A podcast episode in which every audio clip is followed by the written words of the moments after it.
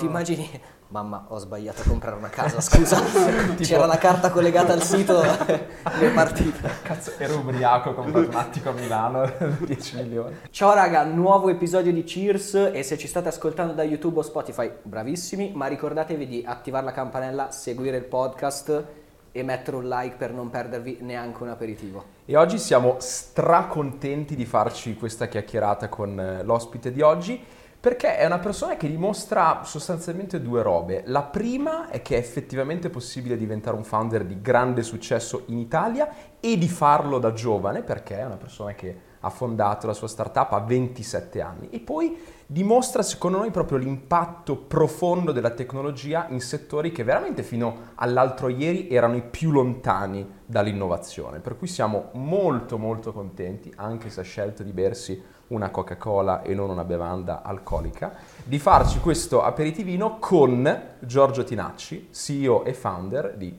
Casavo. Benvenuto a Cheers. Grazie mille, felicissimo anch'io. Ma iniziamo un po' dagli albori, cioè proprio prima di tutto il tuo percorso, come è nata la tua passione per l'imprenditoria?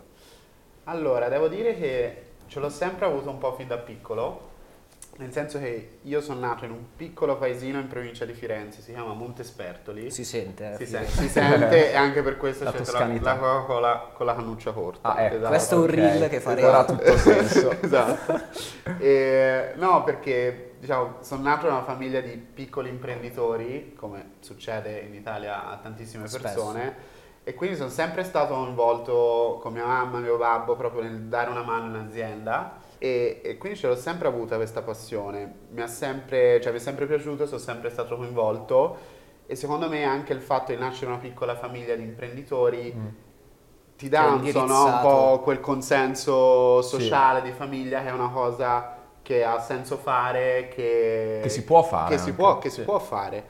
E quindi l'ho sempre avuta un po', diciamo, nel retrocranio, tant'è che poi ho deciso di, di studiare, di studiare economia qua a Milano alla Bocconi, proprio con l'idea già proprio di fare qualcosa. Erano gli anni, esatto, sì, erano gli anni in cui eh, io ho iniziato a studi- all'università nel 2010, il 2012 è stato l'anno in cui la startup è diventata formalmente qualcosa in Italia. Mi ricordo che proprio avevo fatto la tesina della triennale su questo argomento proprio perché mi piaceva l'idea della startup. Questo non vuol dire che tutti gli imprenditori nascono, che fin da ragazzi hanno questa passione e questa idea, però proprio mi ricordo che studiavo, leggevo il giornale e proprio tutte le volte cercavo di capire, ok, come questo si potrebbe applicare a qualcosa che, che magari in un futuro posso fare o posso costruire. Anche perché fare comunque imprenditoria, cioè non è scontato il fatto di avere i genitori imprenditori, perché mi immagino un ragazzo che nasce in una famiglia dove sono dipendenti statali, ad esempio, anche capire i ritmi, il tempo da dedicarci, cioè immagino che quello sia stato un bel vantaggio, cioè un bel inserimento, no? Assolutamente, anzi ti dirò, secondo me neanche chi nasce in una famiglia di piccoli imprenditori necessariamente, no? Cioè mi ricordo mia mamma mi diceva, ma chi te lo fa fare? Puoi fare Ah, un quindi lavoro, fare il Chiaro. dipendente, eccetera, no? Lo, lo puoi vedere da tutti e due Ok. gli angoli. Eh, però sì, cioè, secondo me fa tanto a livello culturale, no? Cioè sia la famiglia che il contesto sociale, le amicizie, uno che tipo di percorso fa nella vita, eh, ti fa capire che appunto si può fare qualcosa di socialmente accettabile, questo è quanto. Oggi c'è molto, no? Cioè, è molto bello, va di moda fare startup, eccetera, però in realtà quando io ho fatto l'università alla Bocconi, il percorso classico era quello di laurearsi, andare a lavorare in banca di investimento, in Certo. consulenza, in un'azienda strutturata, eccetera. Era un po' da sfigati fare la startup. Oggi è, è- è totalmente, È totalmente contrario. esatto. Però ti volevo chiedere su questo, cioè tu avevi le idee chiare e hai deciso però di intraprendere questa strada obiettivamente molto presto, perché avevi tipo 27 anni, Che meno, forse. 26. Sì, sì. E, cioè fondare Casavo com'è stato proprio a livello di, di sfide tue, oltre che professionali, anche proprio personali, nel prendere questa strada che di fatto eri giovanissimo. Sì, allora io mi sono sì, son laureato nel 2015, sapevo che volevo fare qualcosa di mio, però era presto, cioè avevo avuto un po' di idee, avevo provato qualcosa in modo molto molto amatoriale, ho detto vabbè, aspettiamo un attimo, eh, lavoriamo in un'altra realtà e poi dopo pensiamoci diciamo, quando è il momento giusto. come spesso succede, sono entrato in una realtà di, di consulenza, ho lavorato in Boston Consulting Group eh, qua a Milano, meno di due anni, quindi sono uscito abbastanza veloce. Eh, non è stato facile a livello personale, nel senso che io penso di essere una persona abbastanza razionale, molto data driven, no? E quindi quando ti trovi a fare delle scelte anche professionali, no? Cioè devo cambiare lavoro, cerchi un po' di capire quale sarà lo sviluppo della mia carriera, eh? quando ti trovi a fare una scelta di campo di questo tipo è una scelta veramente di pancia di totalmente, pancia. no? Cioè o ti butti o ti butti Esatto. sostanzialmente, perché tanto non sarai mai pronto, la risposta non ce l'avrai mai e quindi è un po' una cosa che devi fare perché senti, tra virgolette, che che è la cosa che vuoi fare. Quindi dal lato c'è stata un po' questa incertezza iniziale, bella e brutta allo stesso tempo, no? Perché senti è una cosa che ti piace fare, però allo stesso tempo ti butta un po' fuori dalla comfort zone. Euforia, ma anche Esatto, paura. Esatto, esatto. E, e secondo me c'è stata tanta ingenuità eh, nell'affrontare le prime scelte, cioè ero totalmente inconsapevole di una serie di dinamiche, eh, non so, la raccolta di capitali, cosa vuol dire fare azienda. Ho fatto comunque un po' di percorso professionale in ambito tecnologico, ma non sapevo cosa voleva dire costruire Ok. software Sì. proprietario, eccetera. Quindi Perché scusa, tu in BCG eri nella parte, diciamo, digital, nella parte più tecnologica? Sì, esatto, nella parte di BCG. practice di technology, Ok. quindi occupavamo di progetti di trasformazione digitale in ambito bancario, industriale, eccetera, e quindi stiamo parlando di cose completamente diverse, cioè un conto è rivedere la strategia IT della mega azienda e un conto è iniziare a costruire un MVP grazie a un prodotto tecnologico. Tutte E- le raccomandazioni che davi prima, poi adesso devo implementarle davvero, non sono più solo Sì, ma non le raccomandazioni nel deck. T- esatto, tanto Sì. applicabili, poi, Certo. poi è cambiata anche la consulenza negli ultimi, sì, negli sì, ultimi un otto sacco. anni, però sì. Però n- non mi è molto chiaro il passaggio tra quando tu hai detto basta qui, andiamo di lì. Cioè, ok la pancia, ma ci sarà stato un po' No, no, c'è stato un evento. Allora, in generale, cioè, comunque anche quel, quel periodo continuavo a guardarmi intorno, come spesso succede, magari leggevo di iniziative in US, eccetera. C'era una cosa che mi piaceva, che era quella di costruire qualcosa grazie alla tecnologia in un settore ultra tradizionale Ok. Bellissimo. come quello dell'immobiliare, no? Eh, erano gli anni in cui iniziavi no, ad avere questa sorta di sincrasi di fintech, prop tech, logistic tech, e poi oggi ce n'è, c'è un sacco di più. E quindi mi piaceva molto l'idea proprio di coniugare la tecnologia a una cosa molto tradizionale, pi- più del mattone Non c'è eh, nulla. non c'è niente Sì. sostanzialmente. E quindi con- avevo visto un po' di cose che stavano nascendo soprattutto in altre regioni, mentre ero molto stupito che in realtà in Europa, nonostante stiamo parlando del mercato più grande Più a livello consumer più in Unione Europea e anche in Italia, al di là dei portali immobiliari che erano nati sostanzialmente dieci anni prima o anche di più, non c'era stato niente di veramente innovativo. Eh, e quindi stavo iniziando diciamo, a, a appassionarmi a, a questo tipo di tematiche. Dopodiché, grazie ad un amico in comune, sono entrato in contatto con un investitore Ok. Eh, che mi ha dato i primi soldi per eh, fare pre-seed sostanzialmente. Ci siamo parlati, ci siamo visti un po' di volte, io non avevo una lira, eh, detto a papale a papale, questo era un progetto che richiedeva comunque un capitale iniziale di un certo Immagino, tipo per sì. partire, quindi proprio il, il trigger appunto Esatto, quello, è stato ok. quello di avere i primi soldi banalmente. Qualcuno che... Esatto, Che ci credesse, che ci credeva e che mi ha dato sostanzialmente fiducia nel, nel partire. Poi eh, era una- era- stiamo parlando di 250.000 euro, quindi mi bastava veramente per, per, per, per far qualche miglio e basta. Eh, e questo è stato importante. C'è da dire che il cosiddetto ecosistema degli investimenti pre-seed Ok. non esisteva praticamente in Italia, Sì, assolutamente, assolutamente- assolutamente sì. no. Io ho iniziato a, a lavorare su questo progetto direi da maggio del 2017, diciamo un weekend la sera tardi mia. E poi una volta diciamo avevamo trovato l'accordo informale per questo primo investimento, estate 2017 mi sono licenziato e a settembre siamo sono partito. Ma toglimi un dubbio. Come hai fatto a convincere il, il primo investitore? Cioè, cosa gli hai detto? Cioè, Ma allora per farti dare su- quei soldi sul così. fatto che ci fosse un'opportunità gigantesca nel, nel settore, avendo già loro, gli investitori, costruiscono una tesi di investimento su alcuni mercati, eccetera, quindi ne erano consapevoli. Aveva, c'era un altro elemento che era quella che il mercato dell'Unione Europea residenziale è gigantesco, no? e quindi devi decidere da dove ha senso partire. E l'Italia, eh, il Sud Europa in generale, era in caso molto particolare, nel senso perché stiamo parlando di un mercato gigantesco nell'Unione Europea, quello dell'Italia. Comunque stiamo parlando di un mercato che più o meno fa quasi il 20% sostanzialmente delle transazioni residenziali Porca perché c'è un alto tasso di proprietà privata, c'è un alto tasso di proprietà privata e quindi eh, è, è grande, ci sono dei fondamentali molto solidi da questo punto di vista. Paradossalmente era un mercato che però era ancora più inefficiente rispetto ad altri, no? rispetto a non so, UK, Germania, Nordics, eccetera. Quindi c'era un aspetto del mercato italiano che aveva molto senso. Terzo, probabilmente ero ingenuo abbastanza ecco, da voler, da voler Da iniziare far la un- pazzia. da, farlo, da farlo follia di voler iniziare un percorso del genere. Quindi se ho capito Che bene, figo. tu, cioè, c'era già negli investitori il campanellino d'allarme, gli mancava qualcuno Corretto, che dicesse corretto, bam. Corretto, ok. corretto. Ne stiamo parlando da 10 minuti di il tuo percorso imprenditoriale, mercato immobiliare, ma raccontaci anche un po' cosa fa effettivamente Cosa fa Casavo. Sì. Allora, Casavo è sostanzialmente una piattaforma residenziale nuova generazione con l'obiettivo di cambiare il modo con cui le persone vendono e comprano casa. Quindi cosa facciamo? Abbiamo costruito una tecnologia, una piattaforma dati end-to-end dove siamo in grado appunto di offrire delle soluzioni nuove, eh, trasparenti, convenienti e molto veloci per vendere e comprare casa e avere accesso a tutti i servizi integrati nel mondo casa. Siamo partiti e siamo conosciuti per il nostro servizio iniziale, era molto orientato al venditore, era quello di dire guarda se tu vuoi vendere casa, anziché andare attraverso il processo tradizionale, lunghissimo, incerto, costoso, eccetera, ti facciamo un'offerta e compriamo subito noi casa tua. Un'offerta che non Quindi- puoi rifiutare. quindi abbi- siamo proprio partiti, cioè la, la visione era molto ampia, il progetto molto ambizioso fin dall'inizio, devo essere sincero. Quindi la domanda che ci siamo fatti all'inizio era da, da dove partiamo? E come in tutti i marketplace, cioè sostanzialmente il problema se nasce prima l'uovo o la gallina, quindi la supply o la domanda.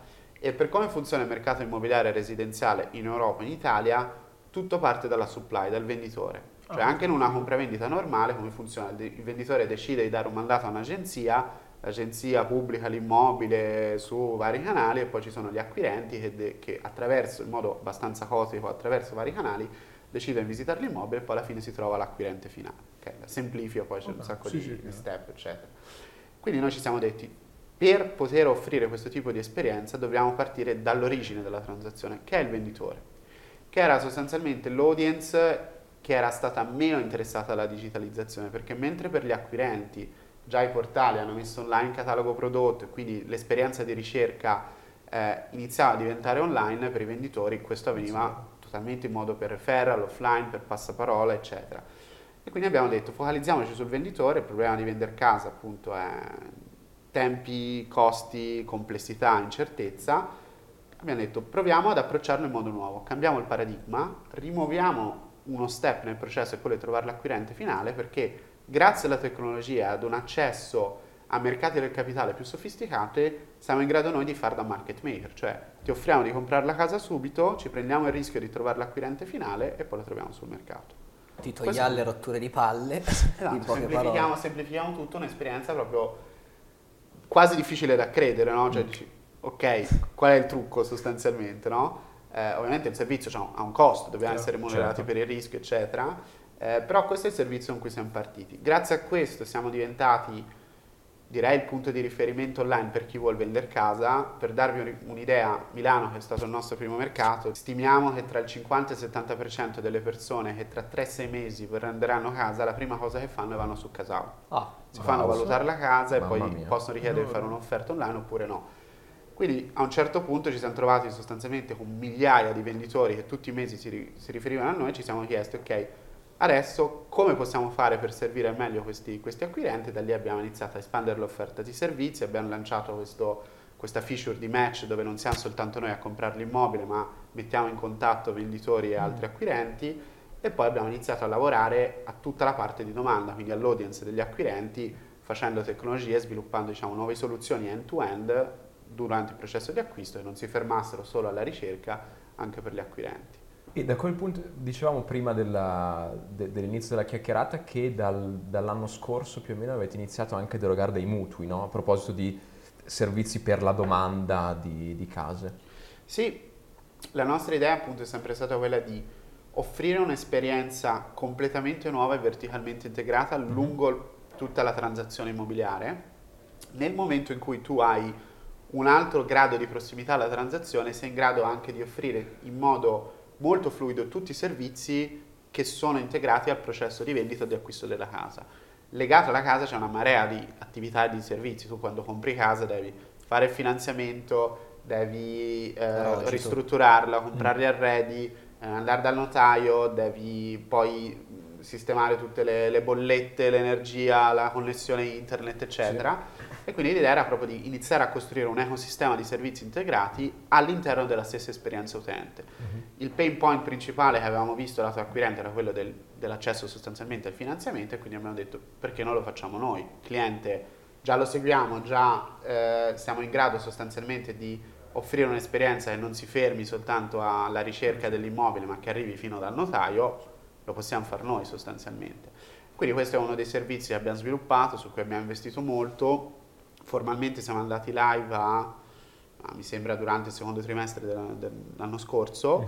eh, abbiamo costruito tutto il portafoglio banche, tutto il prodotto, un'esperienza digitale integrata e questo è stato diciamo il primo servizio eh, integrato, quindi accessorio alla compravendita che abbiamo sviluppato e poi ce ne abbiamo in piano t- tanti e in generale è un po' una piattaforma di osservazione anche di quelli che saranno i bisogni di finanziamento della casa della nuova generazione. Quello che crediamo noi è che tu oggi sostanzialmente per avere una casa, una soluzione abitativa, hai o l'affitto, ok? Mm-hmm.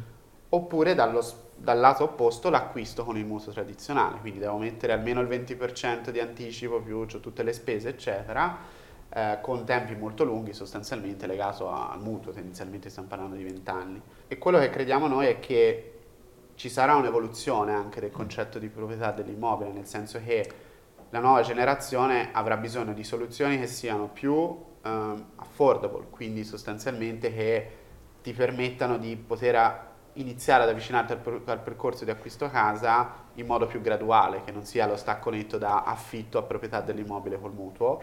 Ci saranno esigenze di mobilità diverse. Oggi non è che una persona pensa di comprare una casa e poi quella è la casa per la vita. Per sì. sono, esatto, ci sono delle esigenze anche di mobilità. E quindi noi, diciamo, eh, avendo l'opportunità eh, di avere veramente un, un, osservatorio privilegiato di come si evolve la domanda nel tempo, abbiamo detto iniziamo a costruire questa esperienza di confinancing partendo dal servizio tradizionale di mutui, offrendo un'esperienza sì digitale integrata ma con un prodotto finanziario tendenzialmente standard per poi capire come servire al meglio i bisogni dei, della nuova generazione di acquirenti.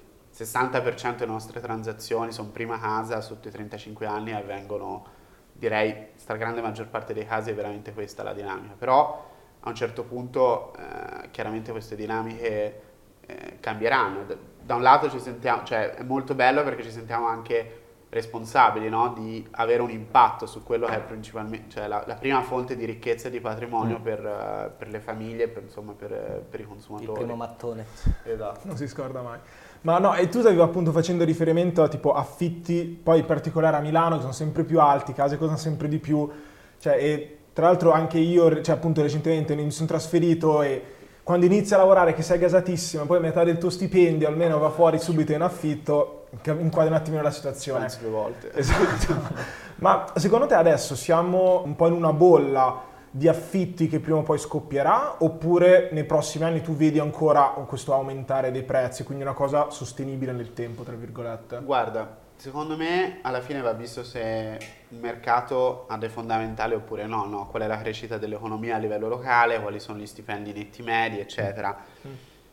Ovvio che stando a Milano spesso no, ci sono questo tipo di lamentele, in realtà è una metropoli europea a tutti gli effetti e se compariamo le dinamiche di Milano con città come Parigi o Londra, in realtà Milano è molto meglio ah, eh, okay. di, di, altre città. Okay. Eh, è ovvio che siamo in un contesto di alta inflazione, quindi questo mm. si traduce in affitti più alti, minore disponibilità sostanzialmente di reddito perché i redditi e gli stipendi non stanno aumentando allo stesso tasso dell'inflazione, quindi ci saranno degli aggiustamenti. Però alla fine Milano è un po' il melting pot eh, italiano e anzi tanta anche attrattività a livello internazionale, quindi è semplicemente sempre un, un, un effetto di qual è l'offerta e la domanda. C'è poco stock, la città è ancora molto concentrata e si espanderà no? negli ultimi anni, sono state delle nuove aree completamente riqualificate e questo aumenterà nel tempo e c'è una quantità di sostanzialmente gentrificazione, quindi di popolazione che si attende arriverà a Milano nei prossimi dieci anni molto elevata rispetto a questo stock e quindi secondo me per rispondere alla domanda è figlio di queste dinamiche, ehm, è un po' la mano de- del mercato, tra Mano virgolette. Eh, credo però che adesso Smith. siamo in una fase dove si allenterà questa crescita rispetto a dove c'è stato prima perché siamo già arrivati a dei livelli insomma, importanti da un punto di vista di, eh, di prezzi, soprattutto degli immobili. Affitti non li facciamo, però insomma le, li tocchiamo con mano anche da quel punto di vista là. Quindi quello che mi aspetto è che ci sarà un po' più una riduzione della crescita, mentre Ok. negli ultimi cinque anni c'è stata una crescita, un impennato importante, adesso secondo me sono un contesto più di consolidamento e stabilizzazione. Ecco. E durante questo percorso, no, tutto da, appunto dal 2017 ad ora, da quando dicevi prima sei riuscito a eh, raccogliere i primi capitali, qual è stato il momento di svolta? Cioè perché hai costruito qualcosa di veramente grande, quindi quando è che ti sei reso conto di dove stavi arrivando e che effettivamente ce la stavi facendo? Allora, non sono sicuro che ce l'abbiamo fatta, parto da questo, Questo presu- devono dirvi parto- parto da questo presupposto. Eh, detto ciò, che la cosa iniziava a diventare una- anche una responsabilità, una cosa bellissima, stava crescendo tanto, ce ne si è resi conto in più momenti, almeno una volta l'anno io dico che viviamo un cosiddetto inflection point, no? che vuol dire realizziamo che ci sono delle cose che stanno cambiando. La prima volta è stato nel, nel 2019, eh, perché lì siamo passati da fare un po' di transazione a Milano e Roma a dire ok adesso espandiamo, ci siamo espansi eh, in altre città in Italia, abbiamo deciso di internazionalizzare, nel 2019 abbiamo raccolto un primo round all'inizio dell'anno da 7 milioni, un Series A, quindi iniziamo già ad avere benzina, poi è arrivato un fondo della Silicon Valley, che è una cosa rarissima, era rarissima soprattutto ora, che un fondo della Silicon Valley anche abbastanza diciamo Importante. eh, importante ti contattasse per dire bello quello che state facendo, ha molto senso farlo in Europa rispetto agli Stati Uniti, vi diamo ulteriore capitale, abbiamo raccolto altri 20 milioni, quindi lì nel 2019 è stato proprio l'anno dell'impennata da questo punto di vista, Secondo- non mi ricordo, però mi sembra siamo passati da 30 persone a un centinaio di persone sostanzialmente in un anno, e quindi quando inizia ad andare la soglia da è un club, un gruppo di amici, ah ok, inizia, inizia a essere un'azienda di un certo tipo, eh, è importante. Poi abbiamo avuto, secondo me, l'altro punto di svolta è stato a metà dell'anno scorso quando abbiamo fatto il primo, cioè, primo vero off-site di tutta l'azienda a Firenze, due o tre giorni, esperienza bellissima. Mi sono trovato per la prima volta davanti al palco con tutto il team, cioè quasi cos'era, Del tipo, ah, ma siamo così tanti. 350-400 persone, quella, fo- quella foto fa paura. Quella è la prima volta che, che ho realizzato veramente l'altro, quell'altro. Quindi è molto relativo all'impatto che hai su un mercato, eh, quindi su, su più mercati anche a livello di internazionalizzazione, il team e la squadra che stai costruendo eh, e anche secondo me da un punto di vista di riconoscimento sul mercato, cioè abbiamo creato una categoria nuova, prima non esisteva. Quando siamo partiti, io mi ricordo che appunto venendo da questo paesino in Toscana non è che proprio il PropTech sapessero cosa fosse.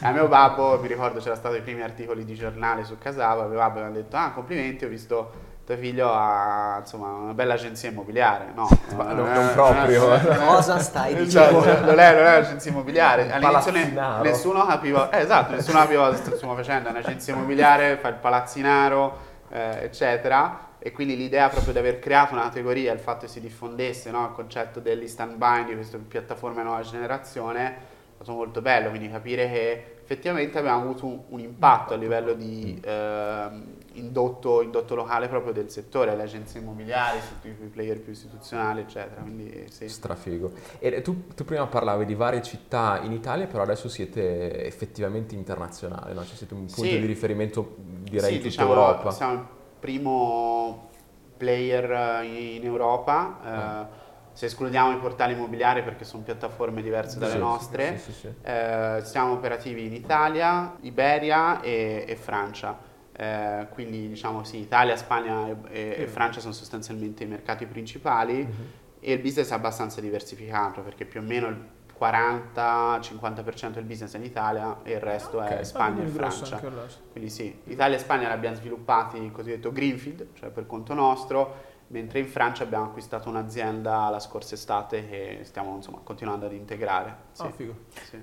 Poi Giorgio, a me piacerebbe analizzare un po' il dark side, cioè è sempre bello dire No. obiettivi raggiunti, crescita e per questo assolutamente. Però partendo dalla frase fatta, sbagliando si impara, mi piacerebbe sapere quali sono stati gli errori più grandi, non solo considerando Casavo, ma proprio nel tuo percorso e che cosa ti hanno insegnato, cosa ti hanno portato in più. Allora, sì, sbagli ne abbiamo fatti tanti, infatti come dici tu, no, cioè alla fine dall'esterno è sempre tutto bello, Bellissimo. scintillanti di successo, ma qualsiasi realtà anche di ultra successo è fatta veramente di tanti sbagli, no? Cioè noi, da noi diciamo fare, fare impresa vuol dire veramente eh, cascare sette volte e rialzarsi otto, no? Quindi è un costante sbagliare e imparare e ci crediamo veramente, cioè ci abbiamo costruito tutta la cultura aziendale intorno. Penso che gli errori principali sono stati sicuramente le persone sono alla base di tutto e Ok. quindi essere molto orientati a capire quando eh, ti servono determinati profili, una determinata seniority all'interno dell'azienda è importante, quindi non prendere delle scelte miopi ma che già guardino a cosa voglio fare nei prossimi due anni. Noi spesso, banalmente, magari all'inizio, essendo molto frugali con cultura, abbiamo anche un po' paura di prendere persone no? molto senior, molto esperte e poi abbiamo fatto degli errori drammatici magari su certe cose. Penso all'internazionalizzazione all'inizio, eccetera. Quindi questo, quindi persone essere molto attenti a capire di quando, cosa e, chi hai bisogno in determinate fasi dell'azienda. Eh, un altro sbaglio, secondo me, che abbiamo fatto è, come spesso succede, quando tu copri un settore così ampio, il rischio è di voler fare, anche preso dalla passione, tante cose. Però ok? male. Però male, no? E quindi abbiamo imparato tantissime volte, abbiamo sbagliato più volte su questo, che non si può fare le cose con la mano sinistra. Bisogna cercare di essere molto concentrati su delle cose che hanno impatto, che uno è in grado di fare in modo differenziale, diano il massimo valore per il proprio utente e portino anche un certo tipo di eh, redditività all'azienda, però farne meno ma fa- farne bene. Questo cioè, succede tante volte, no? Cioè uno magari pensa che devo mettere le bandierine, espandermi velocemente, eccetera, invece non è detto che questa sia la cosa più giusta da fare rispetto a essere molto più efficienti nell'allocazione delle proprie risorse. Terzo aspetto, secondo me, eh, di sbaglio è che noi siamo nati all'inizio di un'epoca di forte crescita da un punto di vista del venture capital, dei mercati, eccetera, e quindi è molto facile farsi trascinare da quello che è il contesto sostanzialmente esterno del, del mercato del capitale, no? Quindi quando tu, noi siamo cresciuti in modo Velocemente. velocemente, in modo pauroso e quindi tu rischi sostanzialmente delle volte di fare delle scelte anche in modo consapevole si portano dietro delle inefficienze o del debito in senso più ampio che poi sai che a un certo punto dovrai, dovrai recuperare sostanzialmente. Quindi secondo me uno del- dei- dei learning è sempre cercare di, indipendentemente da quello che è il ciclo di mercato, di tenere un approccio sostenibile da questo Ok. punto di vista. No? Ehm, però insomma è sempre bello, è importante fare gli errori, vanno, vanno Esatto. celebrati, noi cerchiamo sempre di celebrare le, eh, le cose che vanno bene, le cose che vanno male, cosa abbiamo imparato e come abbiamo, ci siamo adattati e come siamo cambiati di conseguenza. E spesso si impara molto di più da un errore che dall'esperienza, dallo studio. E credo che una caratteristica chiave per qualsiasi azienda sia la capacità di abbracciare il cambiamento, che per natura a livello umano e psicologico uno è sempre resistente al cambiamento e quindi tutte le volte io penso che uno dei nostri valori che ripeto costantemente, dico ok ricordiamoci, facciamo questa cosa abbracciando il nostro valore il cambiamento è una cosa importante perché senza cambiare eh, difficile. standard- Esatto, rischi sostanzialmente di pensare che come hai fatto le cose fino a quel momento Va andasse sempre bene, bene, andrà sempre sempre. bene, e andrà sempre bene, sì. È pazzesco però, perché poi l'altra roba, gli errori, le- quello che hai appreso da, questi- da queste vicende, però, cioè, cazzo, sono passati sei anni da quando è nata Casavo. Eh cioè, sì, da un punto di vista anche tuo, sì. passare da zero, adesso quanti dipendenti siete? 500 più o meno? Sì, adesso, adesso siamo circa sui, sui 400, però sì, 400. sì, sì, sì. Che da un punto di vista proprio tuo di gestire un team che passa appunto da tipo qualche amico, co- conoscente, no? I, primi, i primi dipendenti a 400 persone, com'è stato dal tuo punto di vista questo cambiamento? Tanta, tanta responsabilità, sicuramente sentire il peso della responsabilità delle persone, secondo me questo è cioè, un fattore chiave di qualsiasi imprenditore, manager, non necessariamente imprenditore. Ho capito alla fine che eh, la cosa più importante è che le persone effettivamente che fanno parte dell'azienda credano in modo genuino nel, nel perché stanno mm. facendo qualcosa, cioè proprio nella missione aziendale in modo genuino, perché alla fine quando vai attraverso un percorso di questo tipo le cose cambiano continuamente, fai pivoting 100 volte di modelli di business, modelli operativi, eccetera, e se tu non hai, diciamo, un team che crede in quella che è la visione a lungo periodo, nel perché sta facendo certe cose, è difficile andare attraverso questo tipo di percorso, no? Eh, e quindi sono stato fortunato, secondo me, nel tempo nell'aver avuto un team di questo tipo, eh, in generale, e l'altro aspetto è che capisci che il tuo ruolo deve adeguarsi nel tempo, no? Cioè mm. quello che dico io è che il label del tuo ruolo è sempre lo stesso, è founder e CEO, mm-hmm. sempre stato quello, però Giorgio di 5 anni fa eh, fa cose diverse, diverse. da, quel, da, quelle fa, da, quelle fa, oggi, no? Prima pagavo i cedolini io, pagavo i bonifici, eh, controllavo l'ufficio, eh, i caffè, le cose, eccetera. Oggi, oggi faccio un mestiere di tipo diverso e quindi la capacità di essere molto autentico, fare introspezione e capire che devi cambiare anche come lavori in funzione di come sta evolvendo l'organizzazione. Certo. adesso la giornata tipo tua qual è? Allora, lavoro ancora purtroppo molto. Quindi cioè, sei tanto per... operativo ancora? Sono abbastanza... mi piace. Ok. Eh, quindi è un po' una sfida, no? Perché eh, a me piace molto entrare dentro a come facciamo le cose, spendere tempo con il team, sul business, sullo sviluppo di prodotto, eccetera, e quindi devo un po' mettermi un freno delle volte, però direi che il grosso del mio tempo è uno nel settare la visione, la strategia, comunicarla, questa è la prima cosa, e questo si traduce nei momenti, momenti col team, di comunicazione, di brainstorming col management su una serie di opportunità, eccetera. Quindi pensare al futuro, sostanzialmente saperlo comunicare in azienda. Secondo è quindi questo prende direi un buon 30% del mio tempo. Il grosso del mio tempo in realtà è su persone e organizzazione, cioè una volta tu hai una visione chiara, una strategia chiara che anche il resto dell'organizzazione comprende, si tratta di assicurarsi che tu hai sempre un team performante un, che sia in fit con una cultura aziendale eh, diciamo che ha delle fondamenta solide e quindi passo molto tempo proprio anche con il team nel comprendere come abilitare certe dinamiche a livello di collaborazione, come cambiare l'organizzazione aziendale in senso proprio informale di way of working e di dinamiche di lavoro. Terzo, ovviamente, essendo una realtà che ha raccolto tanto capitale, tanti investitori, c'è tutto un tema di rapporto di, di gestione di governance, il rapporto delle relazioni di investitori con tutta una serie di soggetti eh, esterni. E poi ovviamente, cioè, laddove ci sono dei progetti molto strategici, ovviamente lì ci passo molto tempo io, quindi quando parliamo di generare revisione delle performance di business, capire dove stanno i problemi e proprio eh, essere operativo e in zone su una serie di, magari ci sono delle partnership, c'è un'acquisizione che stiamo valutando, un ingresso sul mercato, il lancio di un nuovo servizio, questo, questo lo segue. Ecco, ci metti mano direttamente. Ci metto mano, sì. Ci sta. Benissimo. E cioè, prima abbiamo visto con Casavo voi sicuramente avete già innovato enormemente, anche dal punto di vista tecnologico, questo settore. Ma nei prossimi anni, secondo te, invece, come cambierà ancora di più il processo di acquisto di una casa? Quindi quali tecnologie ci saranno e come funzionerà proprio il processo in sé, appunto? Allora, secondo me, se oggi guarda il processo di acquisto, non è in linea, secondo me, con altre esperienze digitali, ok? okay.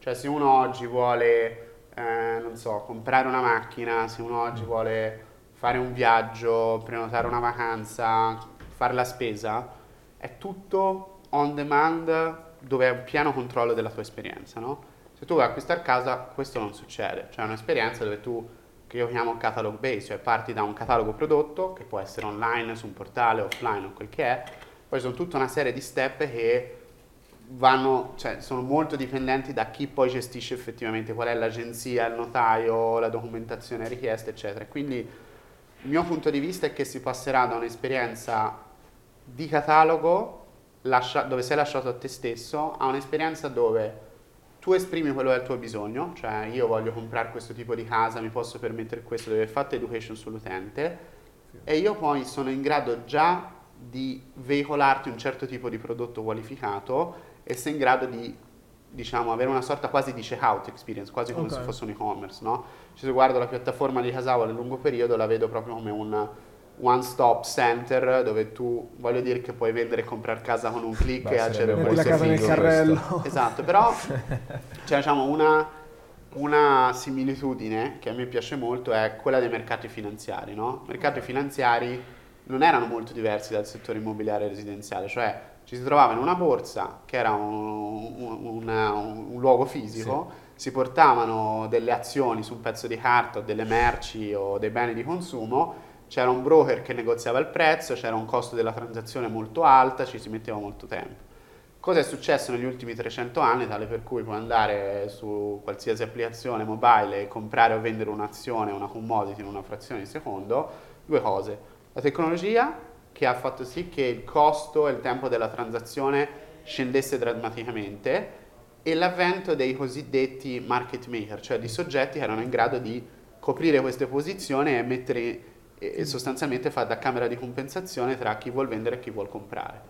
E questo è un po' il concetto. Ora, è molto futuristica come visione, no? Cioè, probabilmente ci vorranno 50 anni, non lo so, eh, però secondo me eh, questa, è un po', questa è un po' la direzione.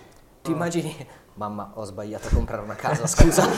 C'era la carta collegata al sito, mi è partita. Cazzo, ero ubriaco con Pragmatico a Milano, 10 milioni. Siamo in debito per le prossime 10 generazioni. Esatto. Ma invece, scusa, ero anche curioso di sapere, tu prima dicevi appunto che, cioè, soprattutto in un primo momento e in Italia, ma come anche all'estero, era difficilissimo spiegare, ma anche banalmente, cosa fosse un prop tech, cosa fosse, cioè come avvenisse una vendita istantanea. Quindi, dal punto di vista forse più proprio marketing, comunicazione, quali canali avete trovato effettivamente efficaci per poter veicolare il messaggio, per poter educare l'utente, no? Perché è proprio uno step necessario, Sì, diciamo, sì. per cambiare le cose. Ma allora, noi all'inizio abbiamo usato una scorciatoia, devo essere sincero.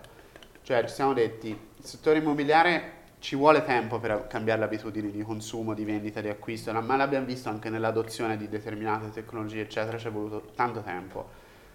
E secondo noi, diciamo, non avevamo né le risorse né secondo noi era momento in cui potevamo catalizzare tutti questi venditori online nel primo, il primo anno, banalmente, il 2018. E quindi noi cosa abbiamo fatto? Abbiamo detto, ok, perché non ci agganciamo già a dei canali che sono esistenti? E quindi abbiamo detto, cerchiamo di essere inclusivi delle agenzie immobiliari, quindi banalmente quello abbiamo fatto nel 2018, non avendo abbastanza risorse, abbiamo detto, ok, dicevamo alle agenzie immobiliari, guarda, se tu hai un cliente vuoi vendere casa, sai che noi siamo sempre in grado di acquistarla direttamente.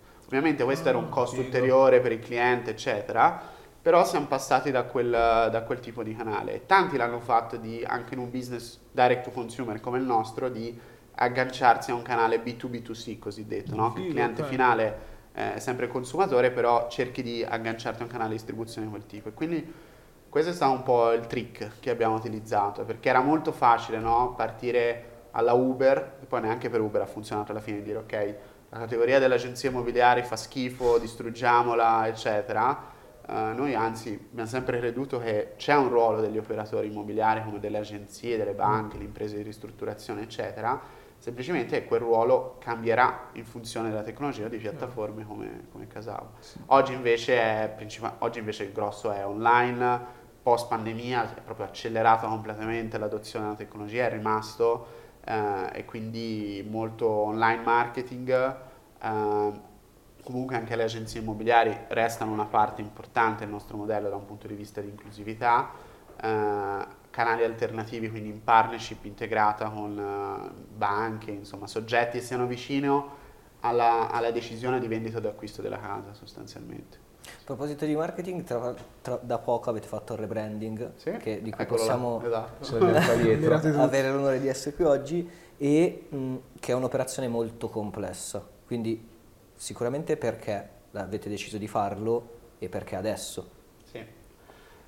Allora, era da tanto che ci pensavamo, devo essere sincero, è un percorso e poi nei fatti abbiamo iniziato all'inizio dell'anno scorso, l'abbiamo lanciato a ottobre, quindi sono stati tanti tanti mesi di ricerca, Ok. studio, lavoro. Necessari direi. Esatto, sì, anche perché comunque eravamo già in un contesto dove soprattutto in alcuni mercati in Italia avevamo una brand awareness del 40-50% in alcuni miseria, casi, quindi mo- mo- molto conosciuti, no?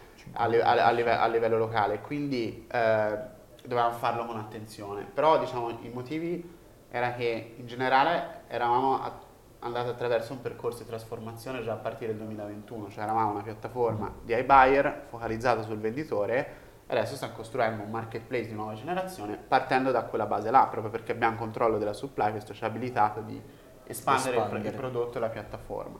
E quindi c'era una distanza molto forte tra quella che era la nostra identità visiva per cosa eravamo conosciuti, cioè iBuyer, quello che compra le case direttamente, alla direzio- nella direzione dove stavamo andando effettivamente la strategia di business. Quindi nel momento in cui ti rendi conto che c'è questa distanza, volevamo colmare questo tipo di gap. Quindi questo è stato il primo motivo, quindi il fatto che la piattaforma si fosse evoluta e trasformata da un business di puro iBuyer concentrato sul venditore in, in alcuni mercati in Italia a una piattaforma che fosse molto più ampia. Secondo, un tema di mercato, quindi volevamo avere un brand fresco, riconoscibile a livello europeo, global, abbiamo utilizzato questo termine, nel senso che fosse, tu sai, in qualsiasi paese sai Uber cosa fa, cosa non fa, poi c'è un livello di localizzazione comunque Certo. della piattaforma. Tra l'altro salutiamo Dara, il CEO di Uber, che sicuramente ci, ci guarda questo episodio.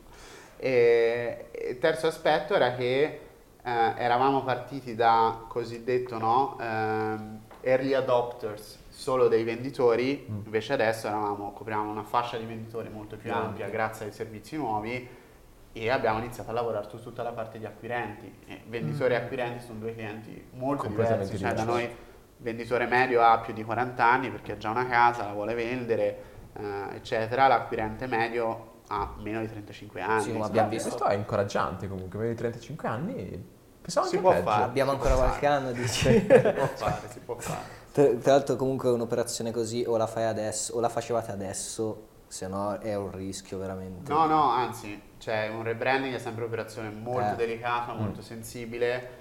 ehm, per quanto ci puoi investire, per quanto puoi considerare tutte le variabili, è ovvio che ci può essere sempre un impatto. Invece è andata molto molto bene, il nostro team marketing e diciamo l'agenzia ci ha supportato in questo, ha fatto un ottimo lavoro. eh, l'abbiamo lanciato, poi c'è solo una fase di azione, ma anche come viene implementato. le- Ho visto anche poco dopo il, il rebranding c'erano tipo delle assunzioni che avete fatto, forse in Spagna addirittura, e c'era tipo la scheda del- dell'impiegato nuovo, diceva vorrei prendere la casa magari a Barcellona, sulla costa spagnola, era molto, cioè molto proprio Beato lui che può personale. come- Esatto. sì. Magari vendendo un po' di stock di Casavo, oppure eventuale IPO. Tra l'altro era bellissimo, se ti va di spiegarlo, il, um, il significato della C. Ah sì, sì, la C eh, si può leggere in due modi, no? Allora, in realtà è tecnicamente una porta che si apre, no? Quindi l'idea proprio di aprire al cambiamento in modo molto fluido, leggero, però è un cambiamento, si apre una nuova fase della tua Ok. vita e la porta fa parte della casa, però anche una faccia che ride, no? Quindi c'è un sorriso. Uno smile. Eh, esatto, quindi è un po' più fresco anche proprio con l'idea di andare a intercettare quelli che sono i bisogni della nuova generazione. E il target molto giovane. Esatto. Strafigo, strafigo. E adesso invece io cambio completamente il registro perché parlavamo di robe giovani, eh, e mm, invece voglio fare un po' quello un po' fintamente pessimista. Cioè, questo obiettivamente è un periodo non bellissimo per le start-up in generale, forse ancora peggiore solo per una scale-up, come appunto Casavo, ce ne sono non tantissime altre in Italia, però obiettivamente è difficile tirare su dei soldi, le valutazioni sono basse tendenzialmente rispetto al Covid, pre-Covid, e c'è molta pressione sui costi, sul, sul profitto. Per Casavo le sfide proprio maggiori che vivete quali sono e come le gestisci tu personalmente? Sì, allora, il periodo è abbastanza, diciamo, buio. Sì. Eh, io faccio l'imprenditore, quindi sono sempre quello, no? Quando il team ha un problema mi dice abbiamo bisogno di te perché ci, può- ci serve un po' di positività, no? Però bisogna anche essere realisti, questo è Chiaro. un contesto eh, obiettivamente di crisi per il settore, cioè non ha niente, cioè nelle razionali sì, però da un punto di vista di impatto è esattamente come la dot com bubble Mm. negli anni 2000 da questo punto di vista. Eh, valutazioni bassissime, poi tra l'altro dopo la scorsa settimana con il crollo di Mamma. Valley, eh, è stato, è stato un, ulteriore diciamo, elemento ad appesantire il tutto. Eh, stiamo vivendo una situazione di reset, se ne stiamo parlando, Mm. siamo passati, e il driver è stato puramente il tasso di interesse e il costo del capitale, nel Mm. momento in cui il denaro è gratis, tutti il denaro, c'è un sacco di soldi Yeah. da investire, si cresce, eh, non, non c'è un'attenzione all'efficienza perché il tuo, il tuo problema è cercare di crescere più veloce degli altri e, compra- e- e- e vincere un mercato. Anche perché se no, se non lo fai tu, lo Lo fa, gli quell'altro, altri. altri. lo fa qualcun altro, esattamente. E, e invece adesso stiamo vivendo una fase di reset, che secondo me è dura, perché come tutti gli shock di reset hanno degli impatti, eh, no- non da poco, Sulle persone. sulle persone anche, eh, però è anche sana, secondo me, perché comunque in un contesto dove cioè, no- non era la normalità quella, francamente. Mm. Non, lo è, non è neanche quella di Neanche adesso, però ci vuole una via di mezzo, no? E quindi laddove il denaro è gratis prendi anche delle scelte da un punto di vista di business che non necessariamente, come dicevamo prima, sono legate alla sostenibilità o all'efficienza, che sono elementi importanti per un'azienda, no? Eh, quindi da, da un punto di vista di Casavo noi siamo stati molto trasparenti eh, nell'annunciare decisioni connesse a questo, no? Poi in US è abbastanza la norma adesso, no? Che ci sono Eh. licenziamenti, taglio costi, in Europa è ancora un po' un tabù, soprattutto Sì. in Italia, nonostante Sì, sì. diciamo tante realtà ovviamente lo stanno facendo, l'hanno fatto negli ultimi mesi, però è un po' un tabù ancora, c'è un po' uno stigma perché sono dinamiche nuove per questo tipo di ecosistemi. Eh, quindi anche noi, uno, abbiamo, abbiamo sempre avuto un percorso di profittabilità e break-even molto chiaro, però un conto è andare attraverso quel percorso in un contesto di mercato dove sai che se c'è un problema, se hai bisogno, se hai bisogno di crescere di più, puoi accedere al mercato del capitale, un conto è farlo in un contesto dove invece sai che il rischio che tu non puoi accedere al capitale oppure lo puoi fare ma ad un costo gigantesco Mm. È concreto, devi prendere delle scelte di conseguenza. Quindi chi se lo può permettere come noi, essendo una posizione privilegiata, cerchi di tagliare i costi, essere più cauto per contare soltanto sulle tue risorse, no? Quindi nel contesto di questa startup si dice qual è il tuo runaway, cioè quando finisce la cassa, no? Eh, la scelta che abbiamo preso noi è di avere un runaway infinito. ok? Ah, e e ok. Questo, questo è un aspetto importante. Nel nostro caso abbiamo una sorta di due modalità di operare nel mercato, in modo asset heavy, comprandolo l'immobile, oppure col marketplace, semplicemente mettendo in contatto venditore acquirente.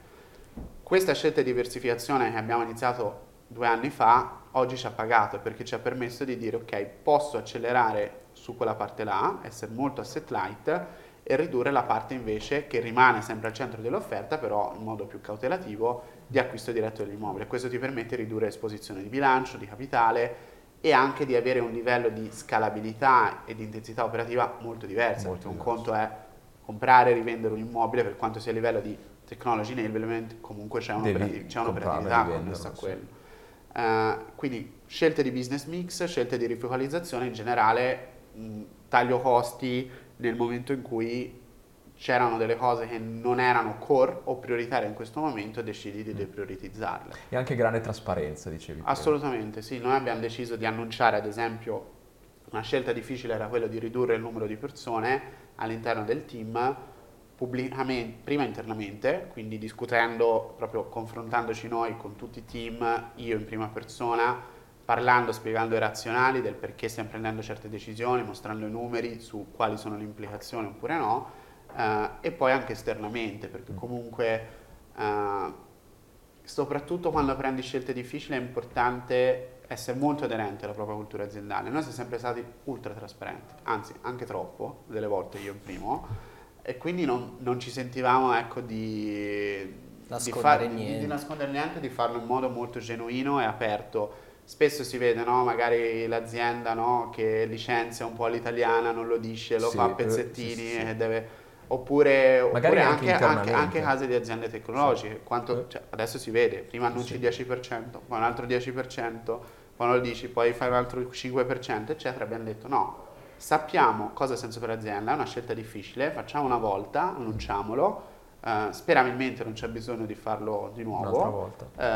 eh, e andiamo avanti. E questa è una scelta che è stata difficile eh, perché comunque ti esponi molto, quindi c'è un sacco di implicazioni nel breve termine, che però secondo me pagava nel lungo periodo e, e infatti siamo andati attraverso molto, diciamo, secondo me molto bene, per quanto fosse una scelta difficile, anche a livello di team e di esposizione esterna e credo fosse la cosa giusta da fare. Ho ricevuto tanti messaggi, centinaia di messaggi di supporto da tanti imprenditori che tra virgolette anche in una decisione difficile hanno visto un esempio o una modalità nuova anche di affrontare delle scelte di questo tipo. E secondo me eh, bisogna no, aiutare anche a cambiare il sistema Italia da un punto di vista culturale, nel capire che dei licenziamenti o la riduzione di scelte di questo tipo non è una scelta, cioè non è un fallimento, sono scelte difficili eh, che però fanno parte di un percorso di maturità dell'azienda e quindi secondo me non ci deve essere questo tipo di, di stigma. Ecco. Si Certo. deve imparare da certi tipi di percorsi, da un ciclo di mercato e agire di conseguenza nel bene dell'azienda e delle persone. Sì, e questo è un cambiamento che deve essere frutto di un cambiamento culturale anche che passa attraverso la constatazione, specialmente tra i giovani, che una carriera come veniva magari intesa 10-15 anni fa è molto diversa rispetto a quella che si percorre quando si entra magari nel settore tecnologico. Secondo me gli ultimi anni anche hanno dato la percezione sbagliata di cosa vuol dire lavorare in startup, no? Cioè è normale che uno va attraverso anche un percorso di crescita professionale ultra accelerato, eh, però c'è sempre, sempre il rischio ritorno, Sì, no? sì, è chiaro. E quindi uno deve un po' accettare, deve essere in grado di comprendere quelle che sono le regole del Mhm. gioco. Anche questo vuol dire far startup e far parte di una startup e non- so- so- sostanzialmente in un periodo di anni di sostanzialmente corsa all'oro si era un po' persa questa percezione, Mm. che è corretto, cioè secondo me è giustissimo ci siano delle persone che non sono a loro agio in questo tipo di ambiente eh, e secondo me un, un periodo del genere aiuta un po' tutti a capire effettivamente cosa vuol dire la- la- lavorare, lavorare all'interno di una startup. Certo. E, io- noi di solito concludiamo le conversazioni con una domanda a cui siamo ovviamente interessati noi in primis, però tutta la nostra community di starting ovviamente pende dalle labbra de- degli ospiti su questo. Cioè, se tu avessi qua davanti una ragazza o un ragazzo che oggi vuole provare a fare quello che hai fatto tu, quindi lanciare una startup perché vuole essere un imprenditore, perché vuole avere un impatto proprio facendo un, percorso di questo tipo, che tipo di consigli ti sentiresti di dare loro? Allora, primo di fare qualcosa per cui si ha proprio passione, che ti piace, no? Io spesso ho visto nel tempo persone che magari erano, volevano lanciare quel tipo di azienda perché magari c'era il- l'azienda di successo in quel momento che va di moda, raccoglie un sacco di fondi e allora dice voglio fare anch'io quello. Voglio fare cash. No, e magari ci sono un sacco di modelli di business che da un punto di vista di investitori non piacciono, sembrano difficili, però ti piacciono. Secondo me il fatto di avere una passione per qualcosa veramente senti tua è un driver gigantesco. Quindi uno, fai qualcosa per cui hai passione indipendentemente dalle mode del momento, da cosa sta succedendo, eccetera. Due, eh, fai qualcosa che di cui vorresti rimanere azionista per tutta la vita. ok? Poi magari non è così, però di nuovo in questo periodo magari c'è stato un po' no, la voglia di dire ok faccio questo e poi penso già all'exit. Mhm. Cavolo, no, magari quello può succedere, magari quello è qualcosa che serve per remunerare un capitale che ti ha supportato in quel periodo, però uno dovrebbe fare qualcosa con l'idea che se anche io fossi azionista per i pro- da qui ai prossimi 50 anni di questa azienda, eh, è qualcosa che voglio fare e, e questo è importante. Terzo aspetto, team, cioè le- tutto ciò che fa la, secondo me la differenza la fanno le persone, quindi persone che ha, con alta densità di talento, ma soprattutto che, come dicevo anche prima, abbiano e credano nel perché stai facendo quella cosa, che proprio quella missione, quella visione la sentano propria e tutti i giorni cerchino, de- cercano di in quel contesto, perché qualsiasi percorso imprenditoriale è fatto di momenti difficilissimi, sempre. E uno riesce ad andare attraverso e avere la resilienza mentale e fisica di superarli solo se vede qual è il risultato di lunghissimo periodo, no? Questo vale per l'imprenditore ma vale anche per le persone all'interno del team. Questi sono i tre consigli, quindi Vorrei risottolineare l'aspetto della passione che secondo me è, fonda- è tutto nella vita. Immagino anche perché se non sei così appassionato di quello, col tempo che poi ci devi dedicare, magari fare le nottate, ste- non puoi portarlo, non è sostenibile. no, assolutamente, deve essere una cosa che proprio ti piace. Vivi Cioè, per quello ti piace, effettivamente. no? Eh, perché sennò diventa, diventa pesante e, e Già è pesante. E le, diciamo, le, di le mode, le mode vanno e vengono, no? Io oltre a Casau con mio fratello facciamo tutt'altro, cioè, Cioè? non sono operativo, facciamo vino. Ah, che Toscana. figo! Wow, in E- Toscana. immagino. Esatto, una cosa ho Potevamo imparato... berci questo Esatto. vino, vino. Eh, poteva... Dai, abbiamo avuto la Coca-Cola. Basta, rifacciamo tutto. Rifacciamo tutto. E, e una cosa che ho imparato dall'agricoltura è che l'importanza è prendere delle scelte di lunghissimo periodo, no? Cioè se tu pianti una vigna, la vigna dura 70 anni, non puoi pre- piantare un tipo di uva o vitigno che va di moda in quel momento lì perché vende bene il vino, perché quella vigna deve durarti 70 anni, no? E quindi questo concetto di fare qualcosa che ha senso, di passione non è che è slegato dalla moda del momento è fondamentale.